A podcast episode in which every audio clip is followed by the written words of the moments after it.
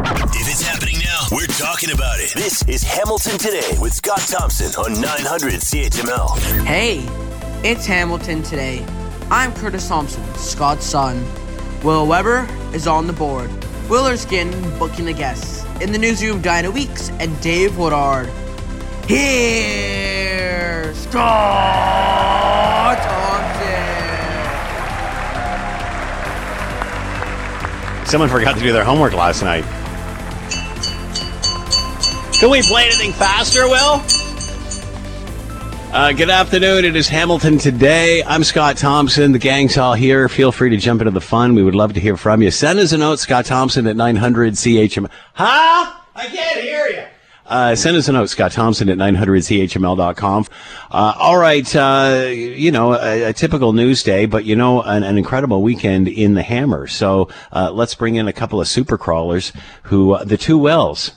Not only uh, do they work together, they also play together. Uh, Will Weber and Will Erskine uh, with us now. And what did you guys do down at Supercrawl? You were working together on something? Yeah, we were both. Uh, I, I, ended up recruiting Will Weber into this. Uh, local artist and friend of mine, Jennifer Coy, uh, was one of the theatrical productions at Supercrawl. So we had a short 30 minute show that was staged three times just off of Mulberry Street. And uh, I, I kind of was producer for that as well. And Will Weber was the sound and tech guy. So it was just what we do with you, Scott. But we did it for a stage production that was happening on the sidewalk with a ton of glitter being thrown at the audience. An irresponsible amount of glitter, I would say. An irresponsible. Let's I have a so, fun weekend. So wow, what a cool. Uh, so uh, explain what it was. Explain what we what we would have what we would have seen if we were there. What, what was it about? Yeah, sure. So what it was was um uh, uh again my friend Jennifer Coy, uh, local artist, absolutely loves this city and uh, and loves the art crawl. So which you know for anyone who's coming to Super Crawl uh, and maybe even from outside the city, uh, it can be uh, great to find out that we actually have this thing on the second Friday of every month. Yeah, we have every an month, event. Yeah, yeah right yeah. there on James, where you get all the artists lined up, just bringing out their stuff. Uh, there's some people who just bring out things they're not even selling it. They're just like, "Hey, want to see some cool stuff I made?" So it's always it's a different experience than the super crawl. So my friend wanted to do something that kind of aggrandized that, showed that off, and and told people about it but in a really, really fun, ridiculous, over the top way. Uh, she likes science fiction. She likes 80s uh, uh, action films. So kind of did this sort of parody of Terminator and all those sorts of vibes. So it's about two people who have time traveled back to to warn everyone that hey, in the future the art crawl's been canceled. All right, and it's been taken away by by like the, the forces of, of boredom. So uh, they're trying to warn everyone at the super crawl. You got to make sure you have fun in life. You got to make sure you party and, and have a great time. And then and then the fun police show up from the future to stop that. And uh, wow, yeah, yeah. And, and this is all happening. This is just one of the side productions off to the side. Like this is this is, this is typical of Supercrawl. This is typical, yeah. exactly. Down the street, just uh, uh, just down the street from us, there were these uh, uh another group who had this performance going with these like twenty foot tall puppeted giant purple hands. Squonk, gotta squonk. love the squonk. Yeah, that was their group.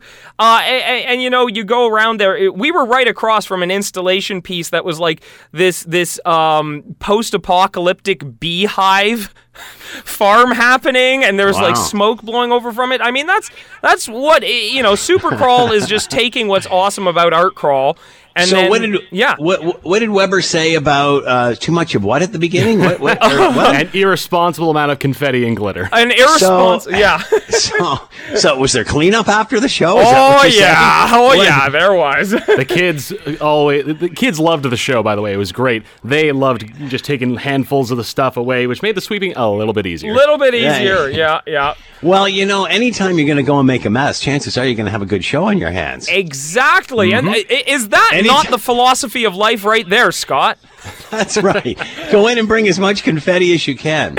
right. So on. give us give us a rundown. So you guys were participating in some of the events. That's great. Good mm-hmm. for you. Uh, so give us uh, uh, just a general overview of what the weekend was like, what you saw, your your impression of it. Obviously, lots of people. Oh gosh, yeah, no, it was awesome to see the the crowds, especially you know when it starts warming up. Uh, I, I always kind of forget that it takes a little bit for Supercrawl to get going. You get the people hesitantly showing up there, and they're coming in from all the different angles of the street, and they're Hmm. picking out their food trucks. They're planning out what they're going to eat throughout the day, and they're finding the odd- you know finding the different stages. Uh, and then by the end of the night, by the end of the night, it's absolutely jam packed. Yeah. It's a party. You know, Dirty Nil on Friday night was wild. I, I saw pictures. One of my friends um, did, I think, one of the coolest things that you can do at Supercrawl at, when they get their rock bands going is you can end up crowd surfing James Street. Yeah, yeah. One of my is bud- there, yeah, is there protective headgear for that? I mean, you know, you should if you're cycling with a helmet. Yeah, you should yeah. be wearing your bike helmet when you're crowd surfing. I. Exactly, exactly. Let's be responsible, people. Uh, but yeah, no. So it fills up with all sorts of people. People coming out just to have fun. Uh, just to, just sometimes just to mill around again near some food trucks or some of the art installations. Just see each other and, and catch up. So that was the whole weekend. As I was telling you earlier on the phone, Scott. Uh, you know, uh, Sunday I was walking by and I just happened to catch Dave Ra- uh, Dave Rave take the stage and, and sing uh, "Picture My Face." That How was was that? I, oh, it was so cool.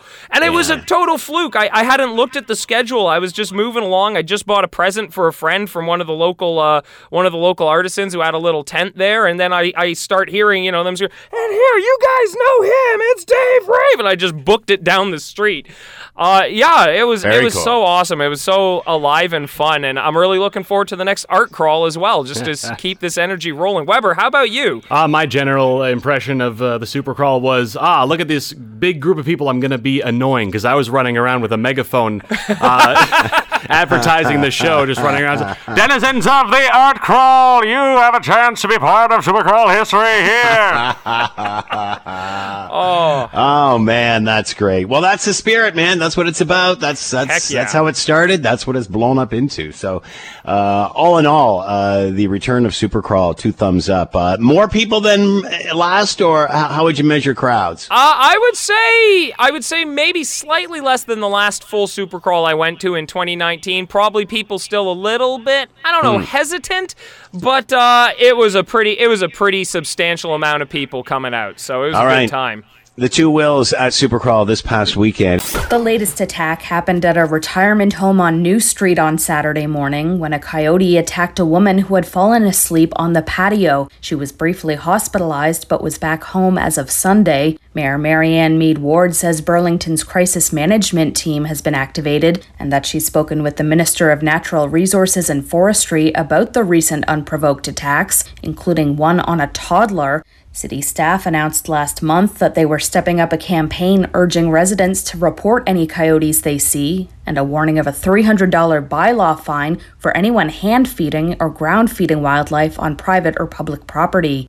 Lisa Pileski, 900 CHML News. Wow, that's now that's getting scary when uh, you know you're it's lying there and all of a sudden uh, an animal approaches you. Let's bring in Marianne Meed Ward, Mayor, City of Burlington, and with is with us now. Marianne, thanks for the time. I hope you're well.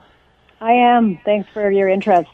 Boy, this has uh, gone up another notch, it seems, again. Uh, any idea how uh, many animals may be involved in some of these sightings or attacks, or if it is the same one uh, that, uh, you, you know is doing this or that has slipped away? Eh, What more can you tell us there? Well, we have had great support and advice from the ministry, uh, right from the minister uh, all the way through to his staff of experts. So, what they have uh, told us, based on what what we know from the attacks and from talking to the victims, is that this is probably the work of a family of coyotes. Uh, they do. They are territorial. Uh, one family can can take up as much as a 15 kilometer radius, and all of the attacks have occurred well within that. So uh, the first three, we were able to identify and euthanize that coyote, uh, but there are other members of that same family that we are now uh, tracking with the help of ministry staff. We have a, a certified wildlife technician, of course, our animal control, and we really do rely on the public to uh, call in any sightings. That helps us a lot. That's my next question. How do you track? How does that work? And is that uh, obviously depending on who sites and calls in? So they are territorial. So they do stay. Uh, uh, one family will take up a whole area. So this is really, I think, the good news for the community that it is isolated to a small group of coyotes that we will find. Uh, we, our staff have been tracking them. There have been a number of sightings, and so once we, uh, our protocol at the city, our long-standing protocol has been as soon as a coyote attacks a human, they're they're a threat, obviously, and they have to be eliminated. So we will be tracking this family and eliminating them. So, any idea of numbers here, Marianne? How many in this pack? Uh, we we don't know that. Um, uh, we we don't know the answer to that yet. Yeah. Uh, so uh, you've you've uh, activated a crisis management team. What does that mean? That means we bring uh, all of the department heads together to that that need to be involved in the conversation. I just got off the call uh, with them now. It's a much more formal structure. We were meeting informally when the first three attacks occurred. Uh, as an emergency team to track and deal with that coyote, which we did. We thought that was the end of the end of it. Uh, then two more attacks occurred. Our staff were tracking that animal when the uh, the third attack on Saturday occurred, and so the crisis management team is a more formal process. Uh, we li- liaise directly with the province on it. It is one step below a state of emergency, so it's a serious uh, serious situation. It uh, it, it puts some uh, structure and formality around making sure that all the department heads who need to be part of this conversation are there and that we are in close contact with the province to get advice on how to deal with this. And what is Natural Resources' uh, role in this at this point? They are providing invaluable expertise to us. Uh, they they are experts in wildlife management in general and coyote behavior in particular. And it was through those conversations that we learned about the fact that this was probably a single family, uh, that they are up to a 15 kilometer radius, that once we eliminate and deal with that family, then these uh, attacks will stop. The other thing, though, that is critically important is that they suggested the behavior was probably because they've lost their fear of humans, probably because somebody is feeding them, Hmm. either intentionally or not. A- And I was sent this morning pictures of somebody who left a bushel of corn beside a bike path this morning, less than a half a block from where Yeah. this lady was attacked on Saturday. That that has got to stop. Yeah, it, it's bizarre that you know even though this sort of stuff goes on because I've seen it just in you know somebody taking bones out. It's like you can't do that. Uh, you just can't do that. Um, uh, any idea how many encounters there have been so far?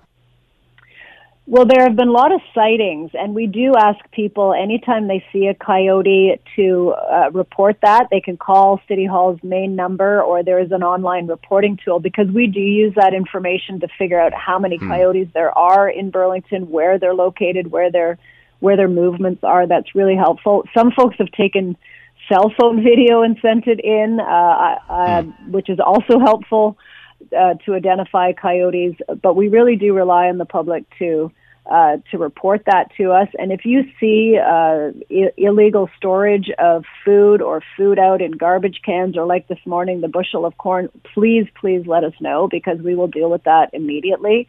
Uh, and and continue to send the message. You know, people may feel that they're being well-meaning by feeding wildlife. They're actually Yeah. signing their death warrant. Yeah, as soon as an point. animal becomes accustomed to humans, they're a threat to humans.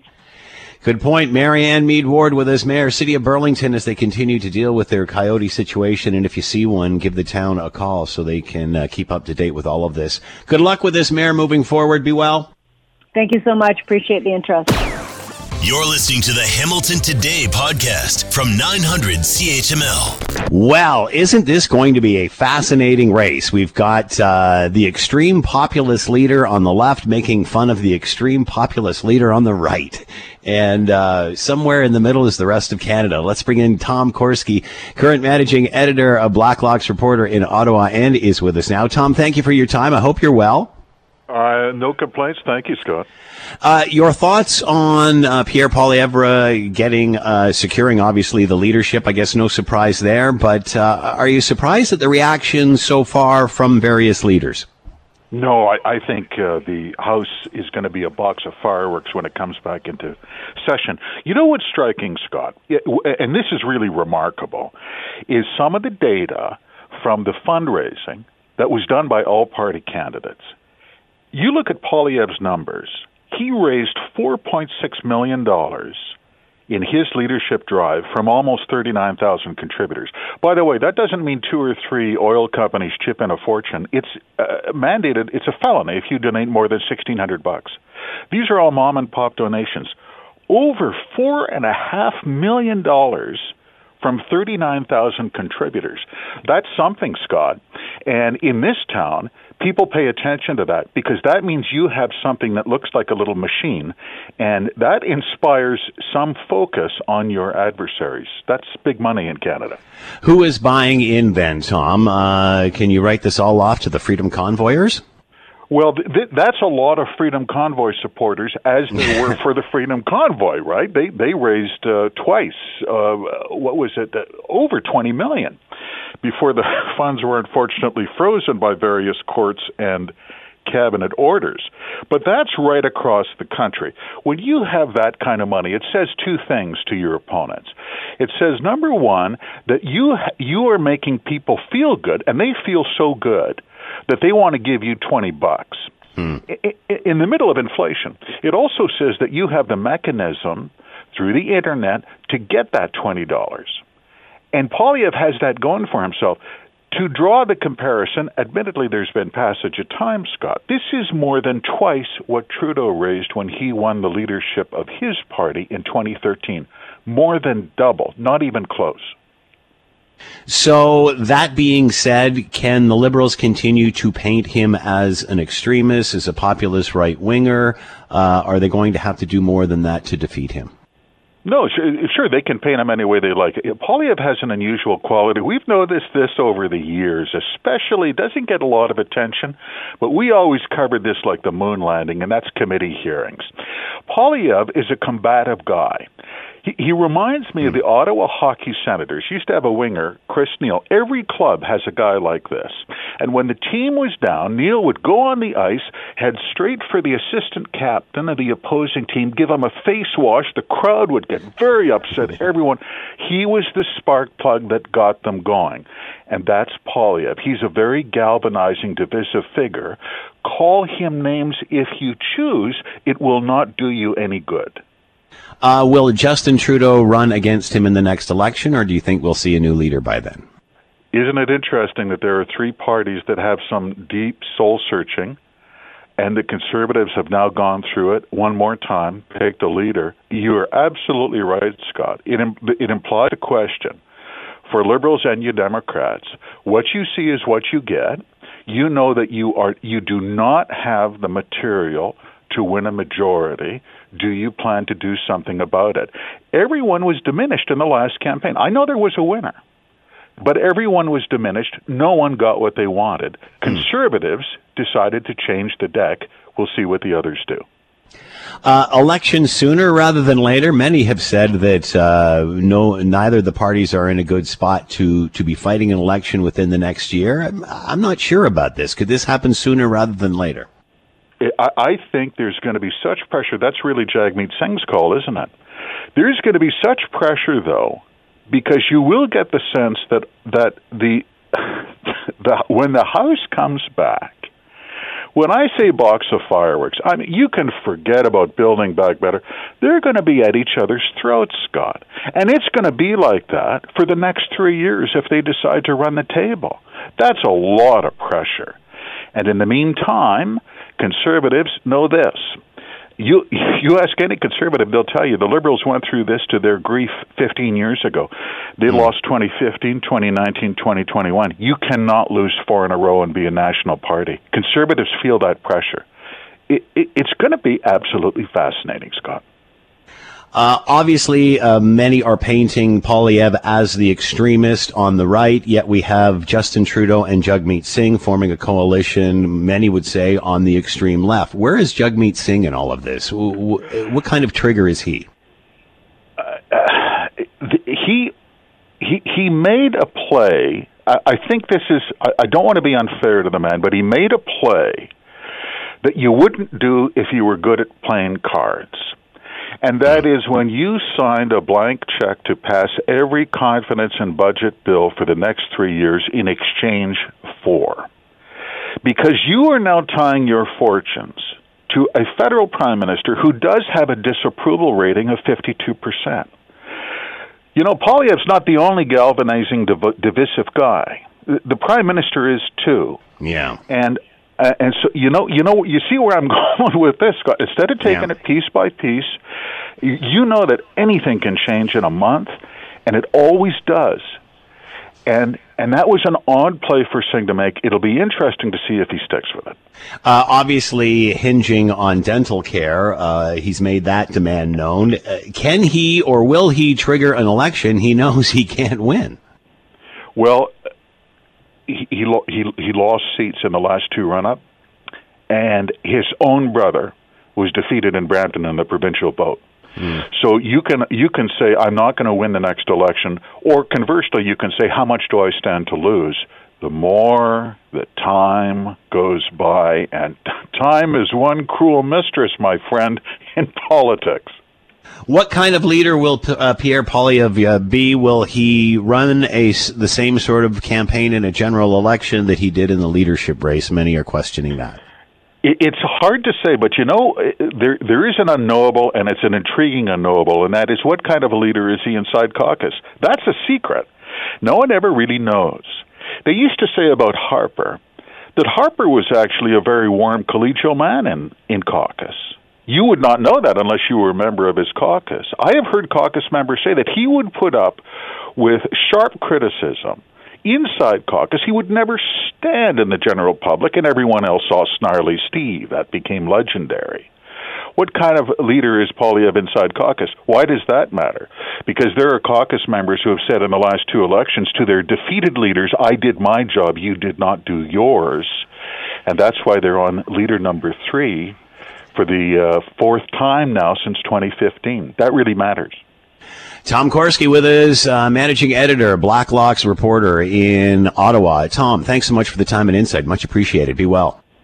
Thank you, Scott. When there's an issue, Scott is all in on getting to the heart of it. This is Hamilton Today with Scott Thompson. On Hamilton's News Today's Talk. 900 CHML. Boy, I remember in the um, anniversaries or uh, as the day passed years after uh, 9-11, especially the first uh, anniversary or such, and then second and then fifth. And, you know, people were a little anxious, a little uh, concerned. And now here we are yesterday, 21st anniversary of 9-11. Uh, are we still in the same place? Let's bring in Elliot Tepper, Emeritus Professor of Political Science, uh, Carleton University, with us now. Elliot, thank you for your time. I hope you're well. Oh, thank you. Same to you, Scott. After uh, 21 years, have we uh, forgot the impact that this has had, or is it still something that's there? Well, it's definitely something that's still there. I think one of the big questions underlying what you're asking there is why wasn't there more of a big deal made out of the 21st? Uh, Perhaps the 20th anniversary was more uh, more widely noted. I think it's probably a combination of things. Uh, first of all, we've had a lot of success in terms of combating that type of extremism, that kind of terror. And on the other hand, it was also a bit of a tainted response.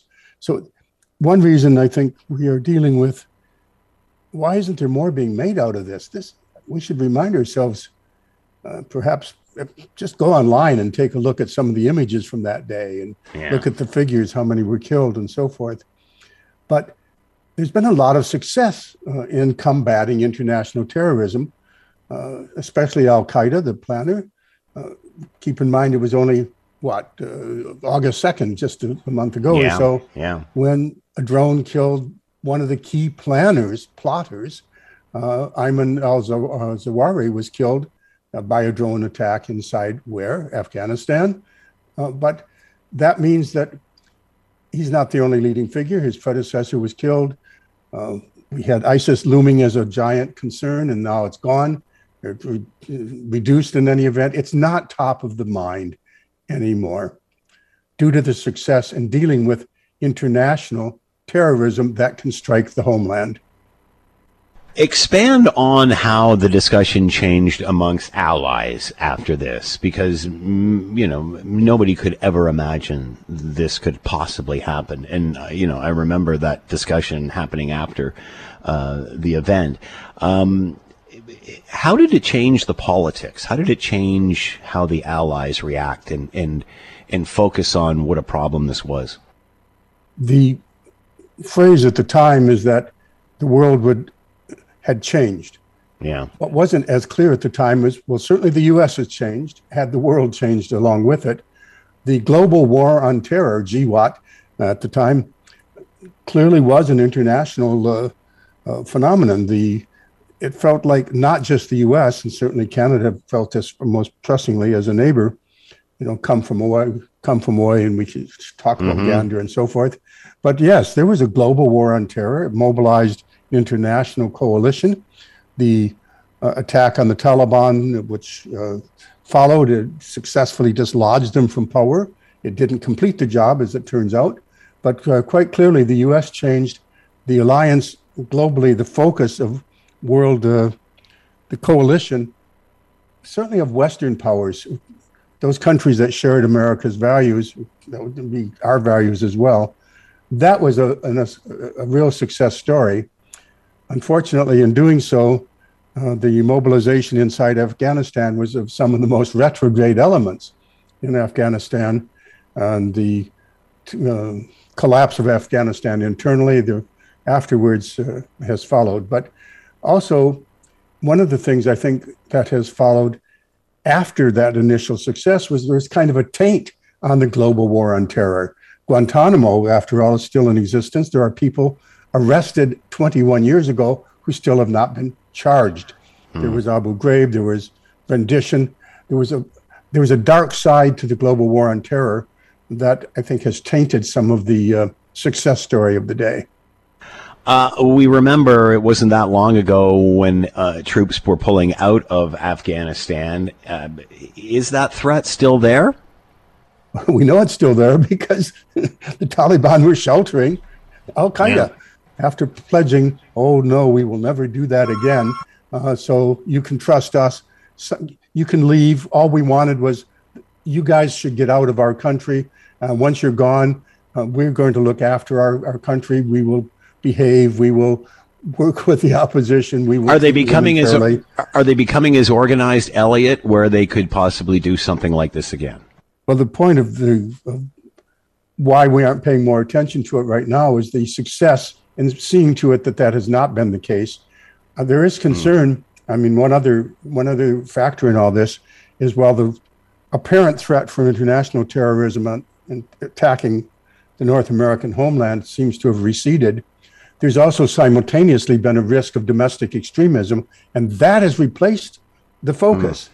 So a lot of a lot of the focus now is after January 6th in particular is the rise of domestic homegrown extremism I am concerned, and you've raised it very well, Scott, that we may be taking our eye off the ball.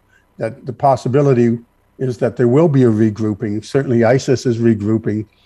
Uh, we cannot forget that 9 11 did happen. And remember the slogan, the solemn ceremonies with family members reading out names of those almost 3,000 people killed, including 24 Canadians, is never forget. Uh, perhaps we had better be reminded of that on this celebrate this anniversary, uh, the 21st anniversary of 9/11. Well said, Elliot Tepper, emeritus professor of political science, Carleton University. Yesterday, 21st anniversary of 9/11. Elliot, as always, thanks so much for the time. Be well. And thank you. Same to you, Scott. We all know what it's been like the last two and a half years uh, with a global pandemic and trying to get vaccines. And then once we get a vaccine, trying to get it in our arms and such. Uh, well, now Ontario is rolling out the new Arm- Omicron targeted COVID 19 vaccine, uh, starting with residents considered the most vulnerable, including those 70 and older, long term care and healthcare workers, uh, etc. Uh, Monday, as of today, appointments uh, are available to get. Let's bring in Brendan Liu, Hamilton Public Health Services resident doctor, and with us now. Brendan, thanks for the time. I hope you're well. Yes, thank you for having me so much, Scott, and hope you're well as well. So far, so good, Brendan. So, talk about this is the new one that uh, is specifically designed to target the Omicron uh, variant. Who who should be getting this now? And, and another question: How long do we wait between one dose to getting this one? How long should that period be? Those are some really great questions. And so uh, we are very excited at Hamilton Public Health Services to be rolling out uh, this bivalent uh, Omicron targeted vaccine campaign and, and starting with our individuals in our community who are at the highest risk. And so starting from today, we have plenty of appointments available for the bivalent vaccine for those who are living in long term care homes, retirement homes, uh, elder care lodges, and any other sort of congregate living settings. And also for our community members who are over the age of 70, uh, those who are uh, immunocompromised over the age of 12, those who are First Nations, Inuit, or Metis over the age of 18, uh, as well as those who are healthcare workers or pregnant over the age of 18. And, and those individuals can go onto our website today and, and book their vaccine appointment. And uh, we all know that you could go on through the uh, the websites that you're speaking of and, and book appointments. Could also do it through pharmacies uh, back in the day. Is that still going on, or is, is that option still available? Absolutely. So we're really uh, partnering with our, our pharmacy colleagues in the community to to make sure that this vaccine is available to those in the community who uh, it's recommended for and and who are eligible for it. And so I encourage folks to to jump on the uh, City of Hamilton vaccination website or or the uh, Ontario government website for a list of pharmacies that where they might be able to to head to get their uh, vaccine. And what about how long between doses and or if you've had it, if you've come down with it, how long do you wait? Yeah, that's a really great question. And so we are really strongly recommending people who it has been six months since they have either had a COVID infection or since their most recent uh, vaccine dose uh, that that this this vaccine uh, is is definitely recommended for those folks. However, it can also be uh, offered for as soon as three months since your most recent infection uh, or uh, re- most recent dose of the vaccine. There has been, uh, some have been saying there's been conflicting information about how long you should wait, but really, I guess that depends on your situation and how vul- vulnerable you are. Yes. And, and uh, we know that um, the over time, our body does develop the antibodies that help to protect us from COVID and, and this most recent uh, Omicron variant. And, and the most recent dose of your vaccine, as well as an infection from COVID, can provide some protection. But particularly for those who it's been six months since you've had that, that exposure, we're really strongly recommending those folks to, to get in for their uh, uh, next dose of their vaccine.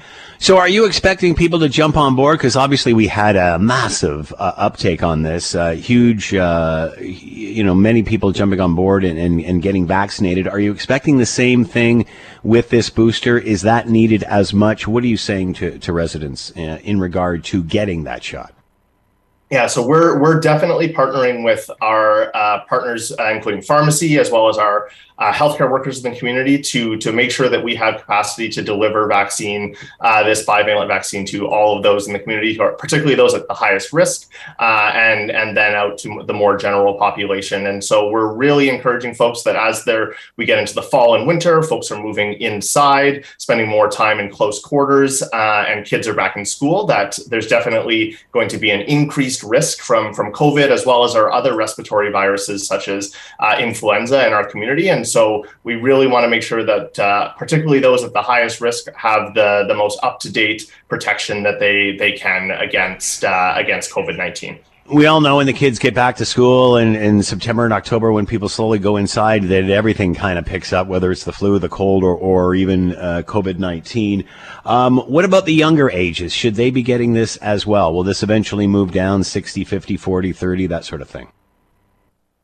So, uh, as of September 26th, so two weeks from today, uh, the those between the ages of 18 and uh, 69, uh, those under the age of 70, will be able to book their uh, appointments for uh, the bivalent Omicron targeted vaccine.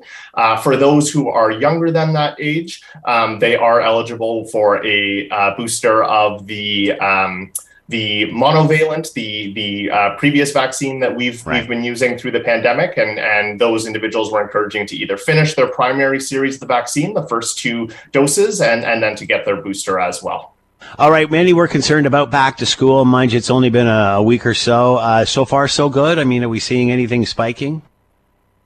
So it's a, a little bit early to say uh, yeah. uh, with school just starting this this past week, but we we know that school is a place where definitely people are spending uh, more time closer together and more time indoors than they might have uh, through the summer months. And so, uh, just as in the rest of the community, those are situations that definitely are a bit higher risk, and and definitely people should be thinking about what protections that they can take to to best protect ourselves against COVID nineteen and any other respiratory viruses that might be out there.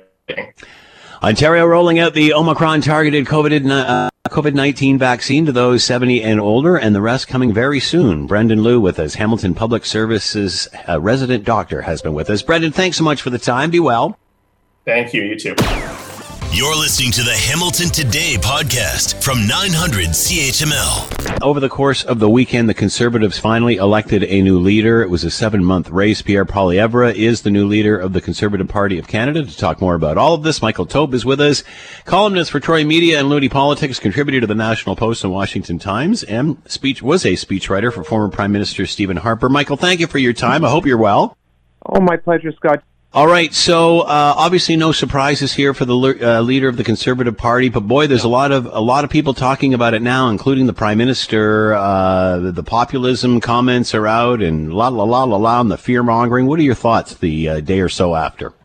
Well, a lot of yakety sacks. I mean, I'm not surprised by this. You know, I'm not going to say I told you so. I've been saying this for months to you. I've been saying this for months for others. I've been going on uh, radio shows over and over again since I endorsed Poilievre a couple days before he decided to run. As I've said multiple, multiple times, I did not know if he was going to run. I just thought that the conditions, political conditions, looked good for him. But he ran a brilliant campaign. It was extremely well run from start to finish.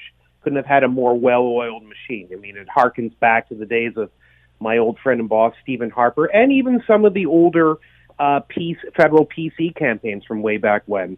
It's just it was just run really well to the point that, and I said this before to you and others, Poilievre basically plucked things from all these different camps. He plucked from conservative supporters and voters, grassroots supporters, new Canadians, non-traditional supporters of the Conservative Party and conservative movement, appealing to them through sort of outside the box issues with, you know, affordable housing, cryptocurrency, et cetera, et cetera he basically created a massive tent within the political tent.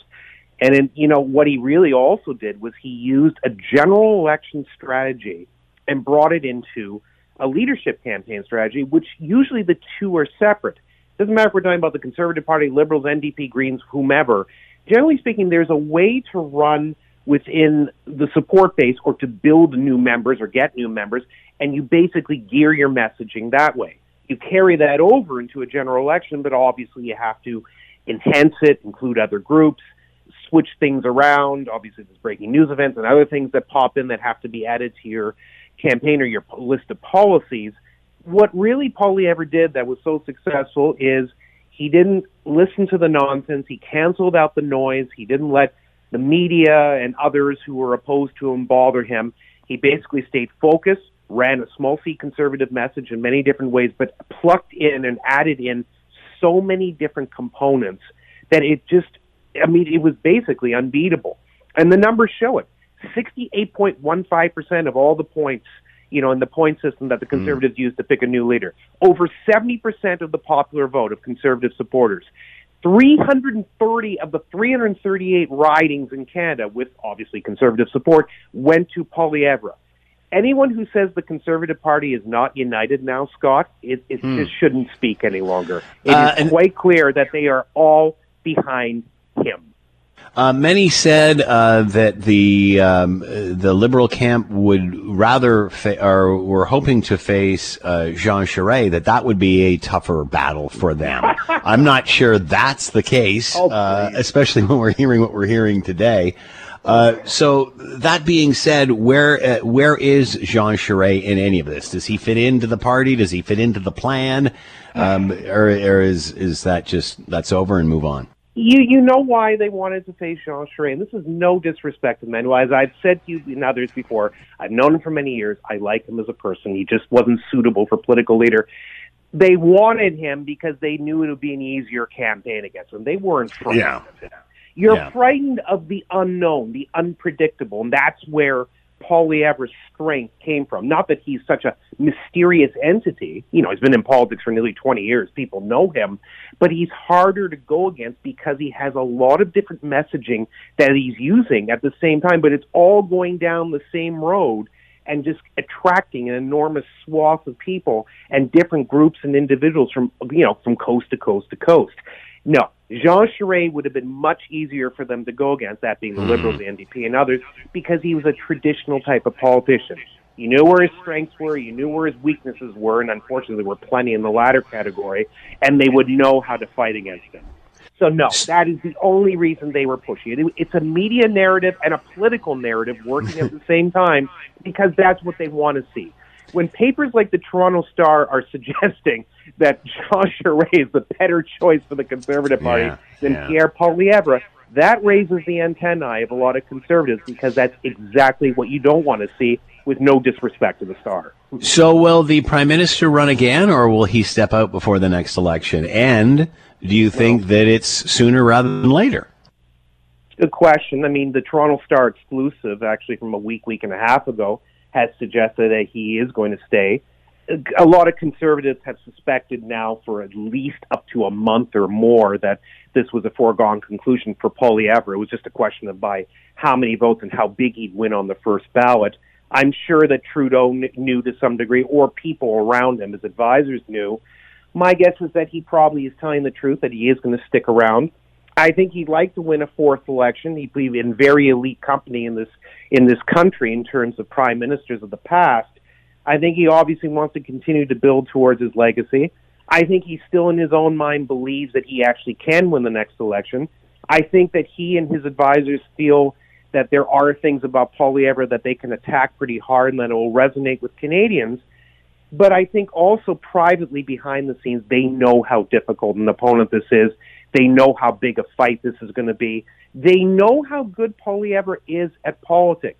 You can say whatever you want him about him. You can like him, you can hate him. He understands how to be a politician and how to work in politics, not from a traditional aspect, parts of it, yes, but from a modern aspect, whether it be visually, meaning people on the ground, messaging through videos.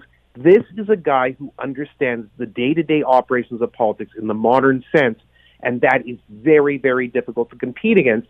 Even a, a prime minister who, yes, has been elected three times, no one's questioning that, but two of them, he actually finished second in the popular vote and has only received about a third of the support of Canadians who are eligible to vote in an election. Two thirds of the country were looking for other options at that time. And while everyone's saying, oh, Pierre Poilievre, he couldn't attract them, well, they also said the same thing, some of them, about the way he ran his leadership campaign, that it would all fizzle out. Well, it didn't. Michael Taube with us, Troy Media, Loonie Politics uh, commentator, also contributor to the National Post and Washington Times, and speechwriter for former Prime Minister Stephen Harper. Michael, as always, thanks for the time. Be well. My pleasure. You too. If Scott Thompson isn't satisfied with an answer, He'll delve into the issue until he is. you're listening to Hamilton Today with Scott Thompson. On Hamilton's News Today's Talk. 900 CHML. As we continue to watch uh, the Queen and the 10 days of mourning uh, that uh, has already started, and, and King Charles, uh, the Queen uh, resting right now in Edinburgh and a cathedral there uh, where mourners are walking past. And, and it was just fascinating earlier to watch uh, King Charles standing there and um, holding this vigil uh, in front of the uh, coffin while everybody walking by and the lineups uh, just absolutely incredible. Uh, Kenneth Lane is with us, Monarchist League of Canada, based in uh, Victoria, BC. He is with us now. Kenneth, thanks for the time. I hope you're doing well. Well, it's, it's amazing. Each day brings a new revelation. We've had a, a commemorative display in our front yard for a while about the Queen's Platinum Jubilee, and we're now having neighbors dropping by to, to offer their condolences and indicate their support for the monarchy and the Queen. Wow. Never happened Um, before. The neighbors have, have been haven't been that uh, close or that conversational before. That's fascinating. Uh, tell everybody, give us a bit of an update on where we are in this 10 days of mourning and, and what's happening in Scotland now. Well, the, the, the uh, I guess the most complicated scenario for the Queen's passing involved dying in Scotland. So mm. there there are certain rituals that the Scottish people uh, insist upon for the passing of, of a monarch in their territory. So they they had uh, they had her in the in the palace for a while, which is the official, I guess, palace of, of the royalty in Scotland. And and then she goes from there. They were going to put them on a train, uh, put the the Queen and her entourage on a train to London. The idea being it was a royal train going down the coast with a train following close behind because they they anticipated a lot of flowers and things being thrown on the tracks that would need to be cleaned up but they've decided not to do that, and they're just going to put the put the, the Queen on a plane and, and just fly her down to uh, to London. So they're they're making changes on the fly. Uh, you talked about um, passing away in Scotland and how that has complicated things. Uh, we also heard that a lot of this has been planned out. How would this have changed things?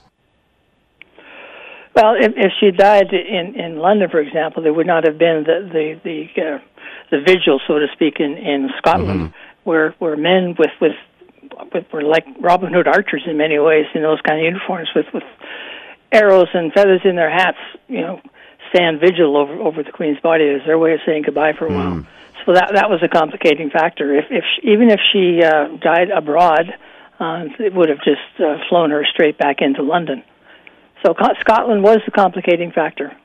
What is Scotland's reaction to this? Is it the same as the rest of the UK, or is it different considering their politics and past history? Well, I think they're being very polite and very considerate, and even though they are, uh, you know, there is a strong element that that wishes not to have the the uh, British monarchy as the head of state. But they are being they are being very polite, very considerate, which is not the same that can be said about other news outlets and other individuals on on on the social media. There's some been incredibly nasty, unfeeling, hard-hearted comments, and the Scottish have, have scrupulously avoided that, and it's it's a credit to them. Um, do you think that uh, we'll immediately start having the debate whether the monarchy is still relevant? Is that for a place at a later time? Are you surprised people are chatting about that?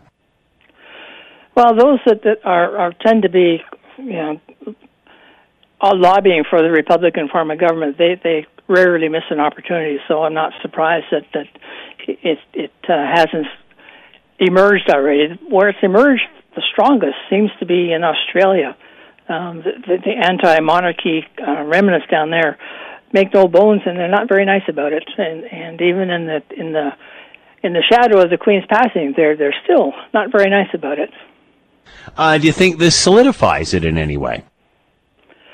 Well, I think it'll bring cause people some sober second thinking. I mean, there's a lot of even in the Monarchist League here in Victoria, the branch here, the, the sentiment was was very pro Queen and, and somewhat anti Charles, but. Hmm. You know, I think that sentiment is softening a bit. Charles has handled himself very well so far, and when they first sang uh, "God Save the King" to him in the, in the uh, halls of, of uh, House of Commons, or wherever he was, uh, he was very touched. He was very moved, very emotional, and he's really feeling it. Kenneth Lane with us, Monarchist League of Canada, based out of Victoria, BC, talking about uh, what we are watching with the Queen and uh, the 10 days of mourning uh, that has begun. Kenneth, thanks so much for the time and insight. Much appreciated. Be well. Thank you very much. You're listening to the Hamilton Today podcast from 900 CHML. All right, the mayoral race is heating up. Of course, municipal election coming up uh, next month. Peter Graefe joining us, professor of political science at McMaster University, talk about what they're all up to at this point. Peter, thanks for the time. I hope you're well. I am, thanks.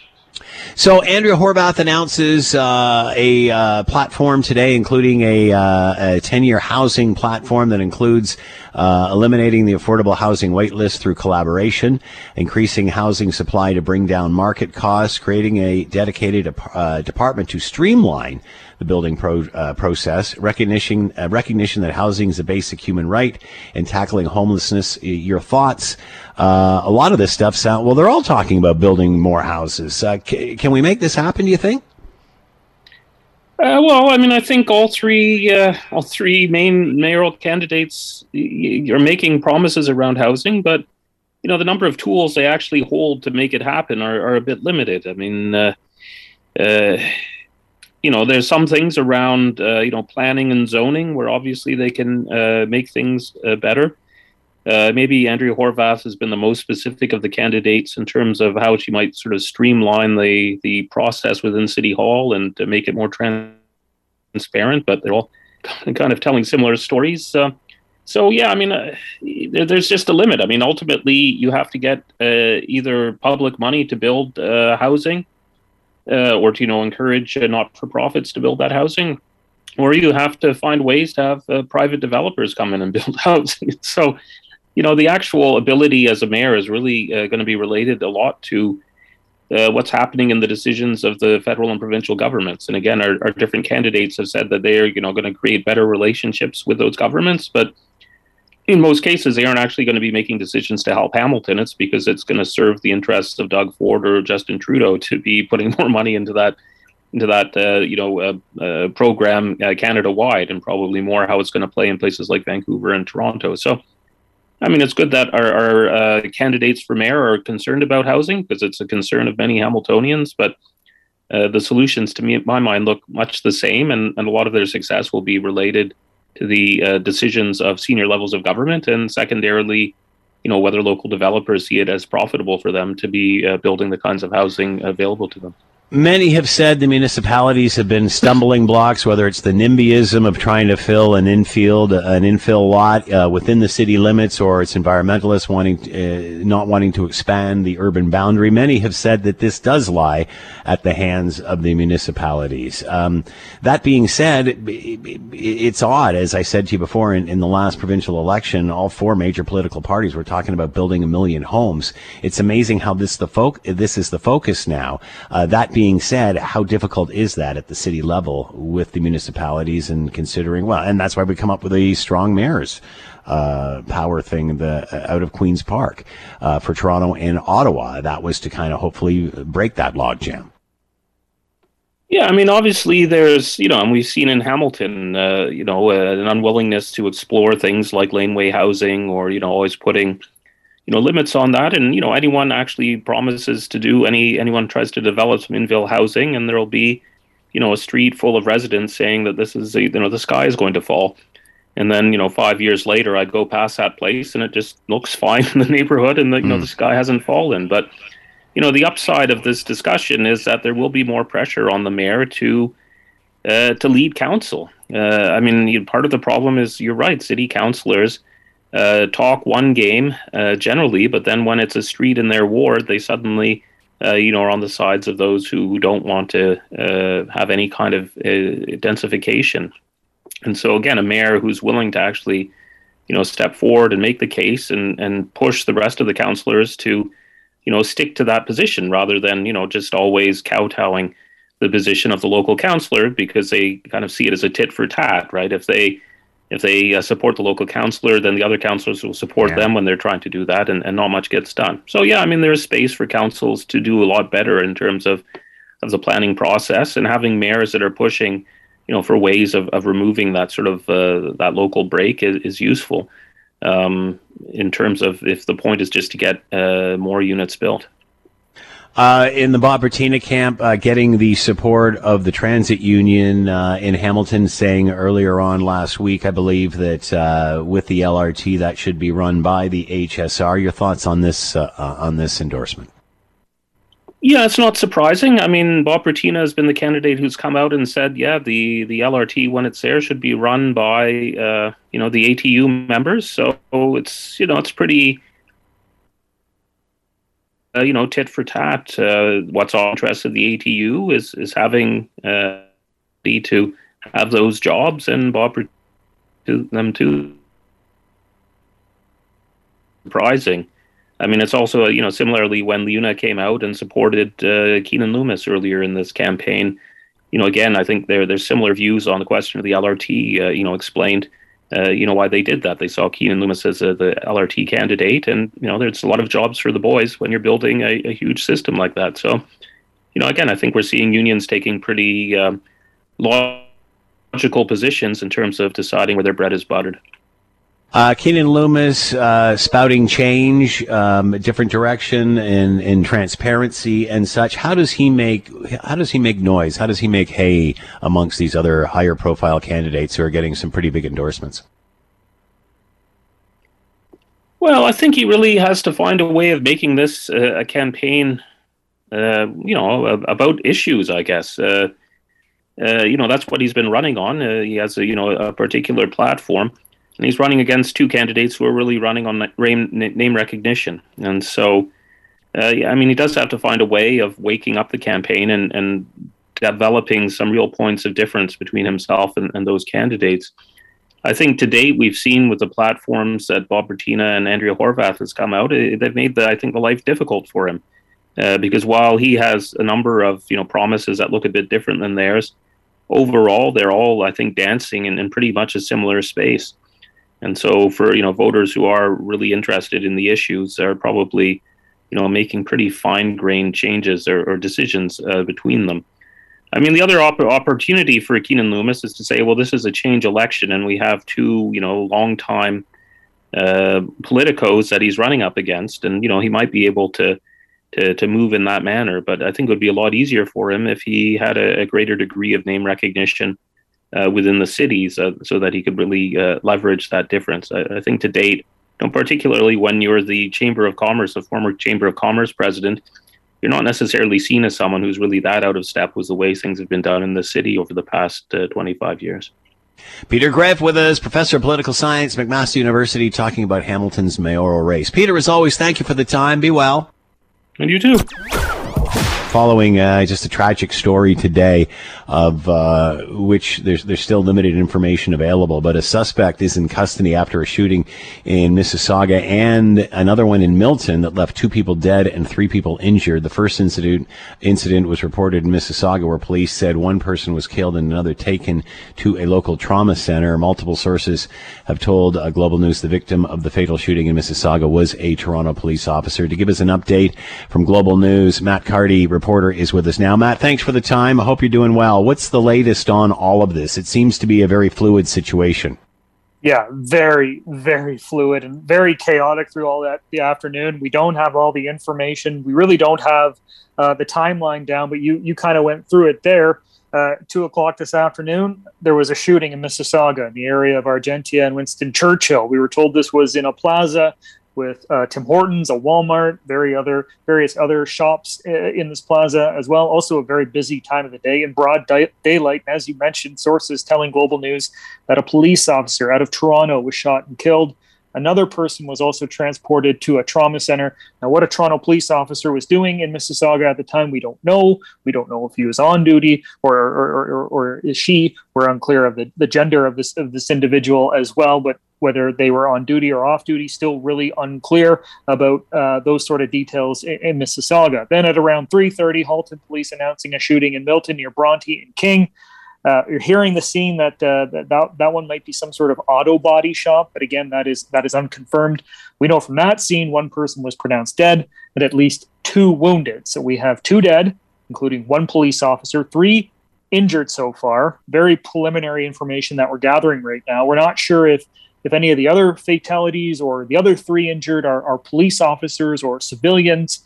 Um, we also got that emergency alert that was sent to cell phones, warning mm. people of a, a, suspect armed and dangerous in a, in a black Jeep Grand Cherokee stolen. There's also a photo of the suspect quickly posted by Peel Regional Police. And then just after 4:30, Halton Police announcing that the suspect had been located and is now in police custody. The very latest is we know there is a police scene in Hamilton on a stretch of road off the 403 beside a cemetery that is completely blocked off. It's unclear if this is connected to the shootings. Um, one of our colleagues, of course, is, is, trying to get to that scene to take a look and ask some questions. Um, and we know there is a police news conference coming up in about five minutes uh, from Hamilton Police from the scene. So we're sure to get information on what exactly is going on there. So, like I said, very chaotic afternoon, very fluid, spanning several cities, affecting several police forces. Uh, way too early to talk about any kind of motive. Um, like I said, all very early right now. Uh, can you once again expand on uh, the situation in Hamilton? Is this just coincidence? Uh, no idea if that is related at this point. No idea if it is related at this point. We do know that police blocked off a stretch of road there. I believe it's York Road. You might know better than me. It, it, and there's a there's a cemetery yep. there. It's off the yep. 403. Um, we know there's a scene there. There is something. There's an active scene there right now. Um, but again, police won't say if this is, is confirmed to any of the shootings that happened in Milton and Mississauga. We do have a police news conference coming up in about five minutes to to clear some of the things up uh, about what's going on there and and to see if this is all connected. But as of right now, um, unclear if the situation in Hamilton is connected to the shootings in Milton and Mississauga. When this started all in Mississauga, you were talking about it, it, it being in a shopping area, in, in, in, a crowded area and such. Any idea what that was about? What caused that? Uh, you know, was it a domestic type situation, a robbery situation? Any idea? Yeah, really unclear uh, about what's going, what happened in Mississauga to perhaps start all this off. It's yeah. really unclear if this started in Mississauga. This may have started in in Milton. I mean, right. Halton police only announced at 3:30 that there had been a shooting. I don't believe they po- posted a time of when that shooting happened. We do know Peel Police said the shooting in Mississauga happened at two o'clock. So again, I mentioned earlier there, the timeline is still kind of really all over the place, and we're still trying to firm up those details. Uh, and to your point there, we don't know what the motive is. We don't know what started all of this. There's so many questions that still need to be answered. We might not even get all the answers from police. Now that a police officer, our source is telling us, has been shot and killed, this could be a matter for the SIU. They may take over the whole aspect of this investigation. And with the SIU, it could be months before we find out exactly what happened uh, when they release that final report. Do we know anything on the other victims? Anybody who has been shot or injured, or is there only the one police officer involved that we know of? Yeah, so far we only know of the one police officer out of Toronto who was shot and killed in the Mississauga location, Argentia and Winston Churchill, uh, in a very busy plaza. We know one other person there was transported to a trauma center. And then with the Milton location, we know that at least one person is dead and at least two un- two others are injured. And again, we don't know if any of the other injuries or that other fatality in Milton are, are police officers or they're civilians again, so much information. It's spanning so many jurisdictions too, mm. right? So we have a Toronto police officer dead. We have a shooting in, with Peel Police. We have a shooting with Milton Police, and we might find out in a few minutes if Hamilton Police are involved or any other police services in sort of that GTHA area. I mean, this individual was likely on highways if he was going from Milton to Mississauga. Perhaps the OPP is involved as well. Uh, again, it, it, there's a lot of information coming from so many different sources right now, and trying to firm all that up uh, is what we're going to be doing over the next hours and even days and, and into the week. Uh, and just to clarify here, Matt, um, we do not know if that police officer who was obviously in Mississauga, Toronto police officer, the Mississauga is obviously Peel. Uh, we don't know if he was on duty or what that situation was. Right. We have no idea what what took that police officer out of Toronto, and again, no idea if this officer was on duty or off duty. Uh, that that still remains to be seen. Um, but again, more information coming minute by minute. Uh, and, and, and, as the hours go, we'll just continue to find out more information, flush out what is true and flush out what is not true, and uh, deliver the facts. Uh, what do we know about the suspect being arrested? What happened there? Again, we're not sure. Halton police announced that that uh, just after 4:30 that the that he was he was taken into custody. Really unclear where that happened. Uh, we also know uh, from from the Milton area that one, one person was dead, and, and, it's it's just you know the news cycle in in the 21st century. A lot of this coming through through Twitter, uh, trying to to call mm. media relations is is a, a bit of a challenge with all the the calls. I'm sure they're taking every minute from from every news outlet. Um, you know, we're we're getting calls into our newsroom from from affiliates out in Vancouver and Edmonton and Calgary, wanting to mm. wanting to know what's going on as well. And it, it's just very limited information. I mean, this only started a few hours ago and and as as as we go along here we're just going to continue to find out more and more information about what exactly happened what led up to this what are the motives and maybe get a, a firm up count about who was shot who was injured who are these people and and and just c- continue to find out more and more as we go Matt Carty with us, reporter for Global News. Make sure you're watching Global tonight for more on all of this, and a news conference is upcoming. Matt, thanks for the time. Be well. yes you too thank you very much You're listening to the Hamilton Today podcast from 900 CHML. But this doesn't mean that we're not going to be calling out highly questionable, reckless economic ideas. Buzzwords, dog whistles, and careless attacks don't add up to a plan for Canadians. Attacking the institutions that make our society fair, safe, and free is not responsible leadership. Oh, did you see he used the word free? Sounds scared, doesn't he? Uh, to the extremist, divisive, populist leader on the left, meet the extremist, divisive, populist leader on the right. Because you're both cut from the same cloth, just from different points on the political spectrum. But it's all the same. Scott Radley with us, host of the Scott Radley Show, uh, coming up right after the 6 o'clock news, and you can read him in your Hamilton Spectator. He's with us now. Scott, thanks for the time. Hope you're well. I'm well, Scott. How are you? I'm doing very well. Your thoughts on uh, Pierre Poilievre getting uh, the nominate or getting the nod? Uh, I guess there's no surprise there. I think this is going to be a very interesting time.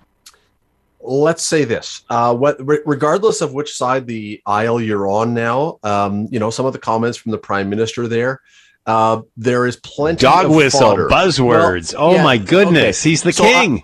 I, I have a problem with that particular word that the prime minister used there.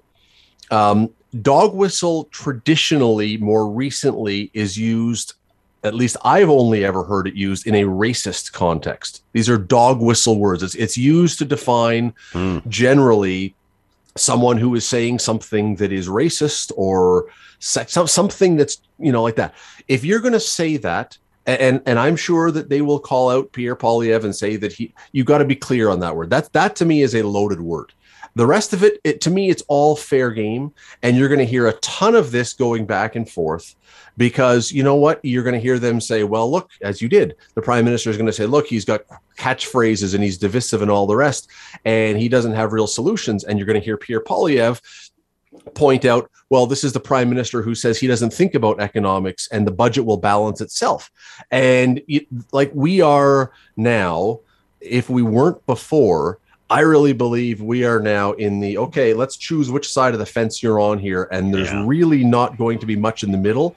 And you would think to yourself, oh, well, then maybe there is a party that could slip into the middle and attract some people who really, but the NDP seem to be des- de- determined to be even further left of the liberals. So that middle ground now is a chasm. It's a chasm for people, and you're going to have to choose. It's amazing, though, how each side talks about how extreme the other side is. You know, that, that just amazes me to no end because again, they're, to me, they're both extremists. How can you, how can you sit and say what you say about Poilievre, meaning to the prime minister, about dog whistles and, and, and whatever and, and populist politics when he's gone so far left that he's teamed up with the NDP? So, uh, you know, when, when the politics goes far left, you're going to see the oppo- opposition go far right. When the politics goes far right, you're going to see the opposition go far left. So how can one not blame the other for where we are? Because Well, they're both, they're both extremists. Let me throw another question at you there. Is okay, and, and some people will snort when I say this and laugh, but I'm going to say it sincerely. Is Poilievre far right, or has the center, where the liberals Yeah, always yeah. claim to be, moved so, so far far, to the left Yeah. that now, if you look to more towards the center, it Yeah. looks like you're way to the right of where that target is. You understand what I'm saying? Like Yeah, if the line yes, moves, absolutely. So I'm not suggesting that Poilievre is not on the right. I don't mean that for a second, but I also think that some of these suggestions that you know he is uh, he is you know pushing fascism and all this. No, I, I really think that we as a country have nudged our way left and left and left and left. So anything to the right seems like it's way to the right now. But really, is it really wildly right wing to say we want to be economically responsible and not spend and spend and spend and go way into debt? I'm not sure that that's a extreme right wing position. I think 50 years ago that would have been seen as a very centrist position.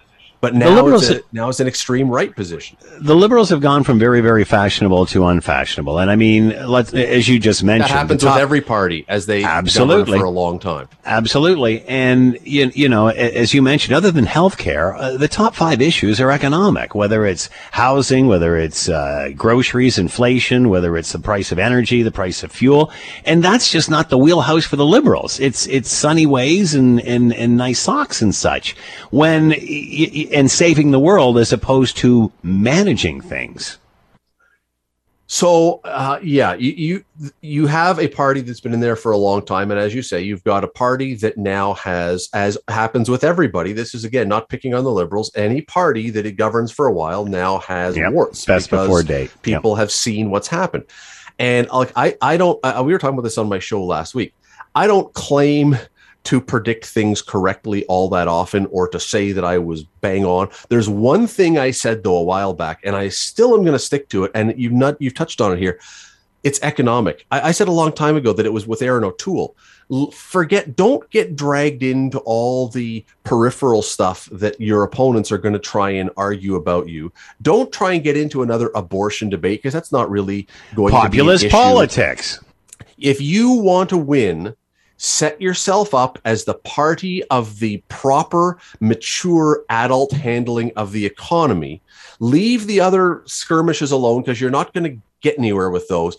And when the next election comes around, if you have established that we're the ones who will take the economy seriously, we're the ones who are not playing around with it, we're the ones who understand your issues, I think you are put into a far better position if, and we thought this might happen, and it is, if things are getting tougher and tougher and tougher. And you know what? If you can't put food on your table, and if you can't put a roof over your head, and if you can't do this and do that, all those other things become secondary. You care about the economy and the finances. That should be, and it is really, Pierre Poilievre should ignore all the other stuff. Talk about the economy, force the liberals to defend their economic position. That's going to be a winner. All the other stuff just drags you into the weeds. Scott Radley, host of the Scott Radley Show, coming up after the six o'clock news. You can read him in your Hamilton Spectator. Scott, have a great show. Thanks for the time. Hey, can I make one quick plug? Uh, Yes. we're- have uh, coming up at, on the show. Uh, Andrea Horwath put out her platform today. She Yes. is joining us after the show for a couple segments to talk about it, and then two weeks from now we have Keanin Loomis doing the same. And on October the third, so Mayoral Mondays, uh, Bob Bratina joins us for his. So uh, Beautiful. three of the next four Mondays. Tune in for sure if you don't already. Going to be fascinating to talk about that housing issue because it's either environmentalists on the one side who don't want the urban expansion, uh, boundary Left or right. expansion, or right. exactly, or the inner city kids uh, with NIMBYism. I mean, how do you get her done here? Scott, Same coming up we were next. just talking about. Yep. Have fun, dude. Thanks for the time. Thanks. Thanks for listening to the Hamilton Today podcast. You can listen to the show live weekday afternoons from 3 to 6 on 900 CHML and online at 900CHML.com. That's it for us. Thanks for listening. As always, greatly appreciated. Thanks to the two Wills and Diana and Dave in the newsroom. As always, we leave it to you, the tax-paying customer, to have the last word. Roy wrote in to say, Scott, five years ago, a friend reported several coyotes in the area here, and they did nothing. Now it's a real problem. Maybe they need to hire the Roadrunner. If he catches you, you're through. Beep, beep. Back when cartoons were funny. That's what they